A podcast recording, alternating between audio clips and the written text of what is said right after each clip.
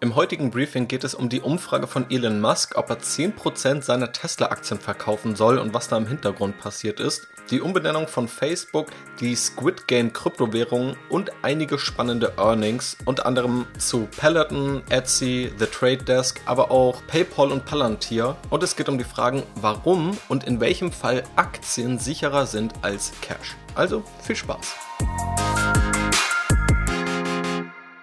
Ja, hallo und herzlich willkommen zum heutigen Briefing. Das erste Thema betrifft mal wieder Elon Musk, der ja regelmäßig für Schlagzeilen sorgt.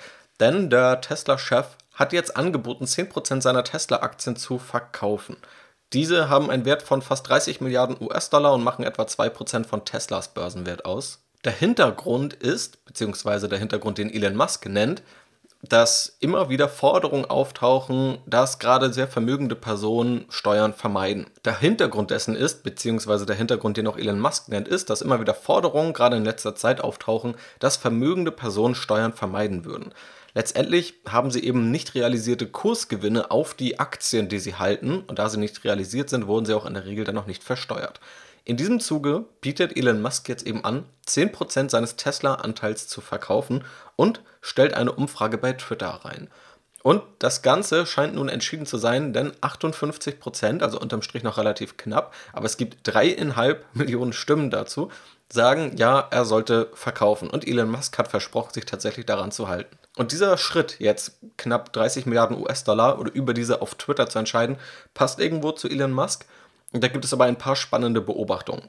Zum einen, wann kommt überhaupt diese Frage? Diese Frage kommt, nachdem Tesla jetzt 1,2 Billionen US-Dollar wert ist und damit wertvoller als alle anderen Automobilhersteller zusammen, die an der Börse notieren und auch auf ein Niveau gestiegen sind, wo viele sie definitiv nicht gesehen hätten, mich eingeschlossen. Also könnte das jetzt auch irgendwo der Weg sein von Elon Musk, der übrigens schon bei einem Bruchteil der Börsenbewertung gesagt hat, dass der Tesla-Aktienkurs äh, seines Erachtens nach zu hoch ist. Und da könnte es jetzt eben ein Weg sein, zu verkaufen, gerade bei einer sehr hohen Bewertung, ohne zu sagen, dass er die Aktie für überbewertet hält, sondern eben einen anderen Grund vorzuschieben. Das könnte ein Beweggrund sein.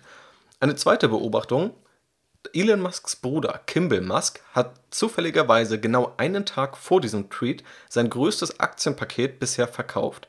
Dieses Aktienpaket hat einen Wert von über 100 Millionen US-Dollar. Und ich habe auch mal nachgeschaut. Es könnte ja sein, dass er irgendwo regelmäßig diese Aktienpakete verkauft, aber das ist nicht der Fall. In der Regel gibt es ein, zwei, vielleicht mal drei Verkäufe pro Jahr und jetzt eben zufälligerweise ein Tag vor Elon Musks Tweet. Und das war nicht nur das wertvollste Aktienpaket, was er je verkauft hat, sondern eben auch die meisten Aktien, die er je verkauft hat. Und warum das womöglich problematisch ist, weil, naja, wenn man weiß, dass der Gründer oder der Eigentümer theoretisch ist Elon Musk tatsächlich nicht der Gründer von Tesla, aber eben der Chef und der wesentlichste Eigentümer. Wenn man nun weiß und wenn der Markt weiß, dass dieser 10% seiner Aktien verkaufen wird, dann hat das natürlich auch einen fallenden Aktienkurs zur Folge, schon bevor Elon Musk verkaufen wird. Und die Aktie ist danach tatsächlich auch einige Prozentpunkte gefallen. Das heißt, hier könnte man irgendwo Elon Musks Bruder vorwerfen, vorher davon gewusst zu haben und diesen Kurssturz vermieden zu haben. Wie so oft bei Tesla und Elon Musk ziemlich verrückt, Interessant, aber auch mit einem komischen Bauchgefühl. Auch ein komisches Bauchgefühl hatte Facebook wahrscheinlich bei dem Namen Facebook und deshalb wird Facebook jetzt zu Meta bzw. Meta-Plattforms.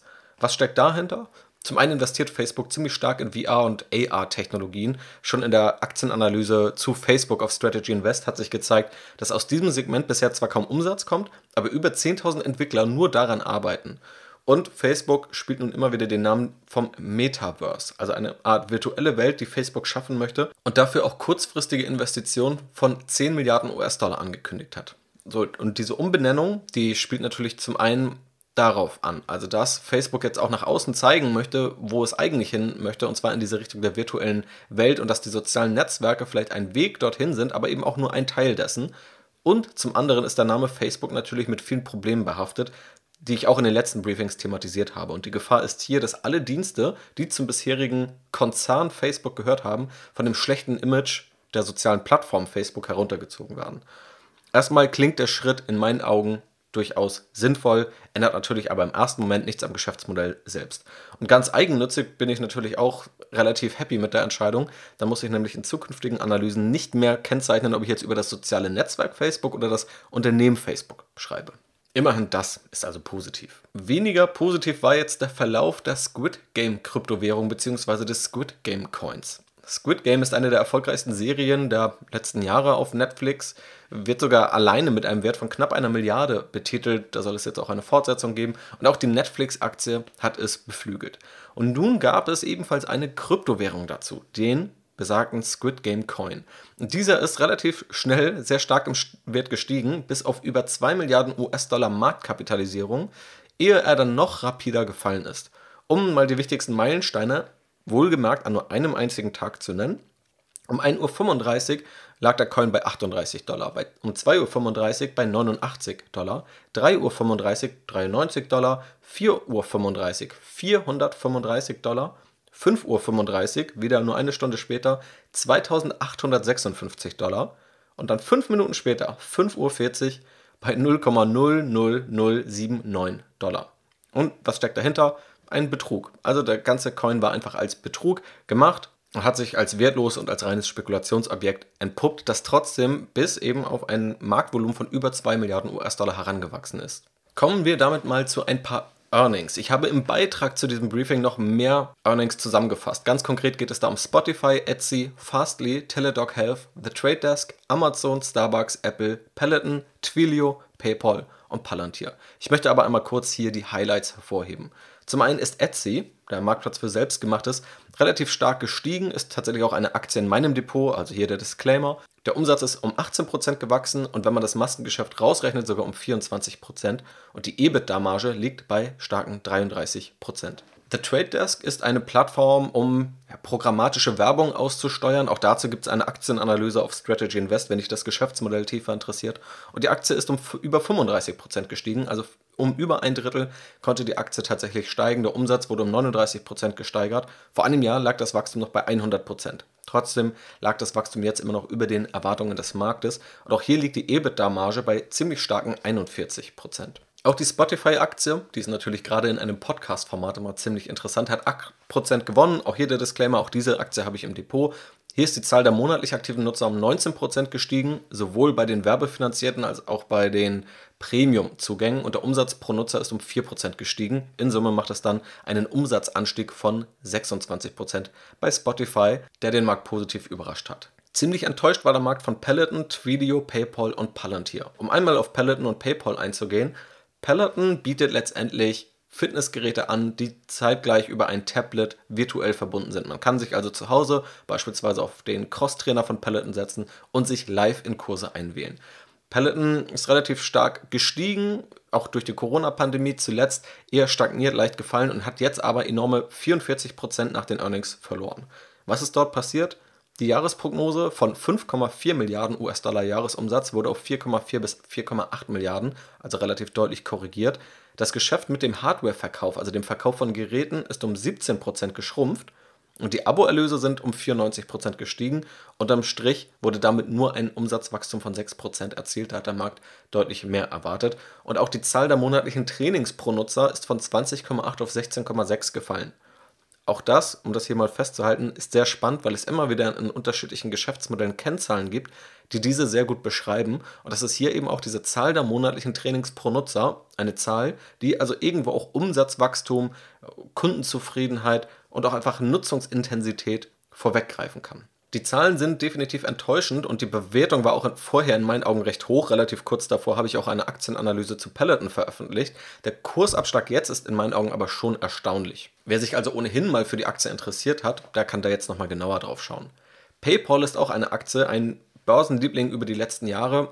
Auch diese Aktie habe ich selbstverständlich analysiert und war da auch der Meinung, okay, die Bewertung ist aber schon ziemlich optimistisch. Dann schaut man sich aber den Aktienkurs an und sieht, okay, es geht quasi Jahr für Jahr nur konstant nach oben. Und jetzt gibt es aber tatsächlich mal nach sehr, sehr langer Zeit den ersten großen Rücksatzer. Die Aktie liegt jetzt 34% unter dem Allzeithoch vom Juli 21.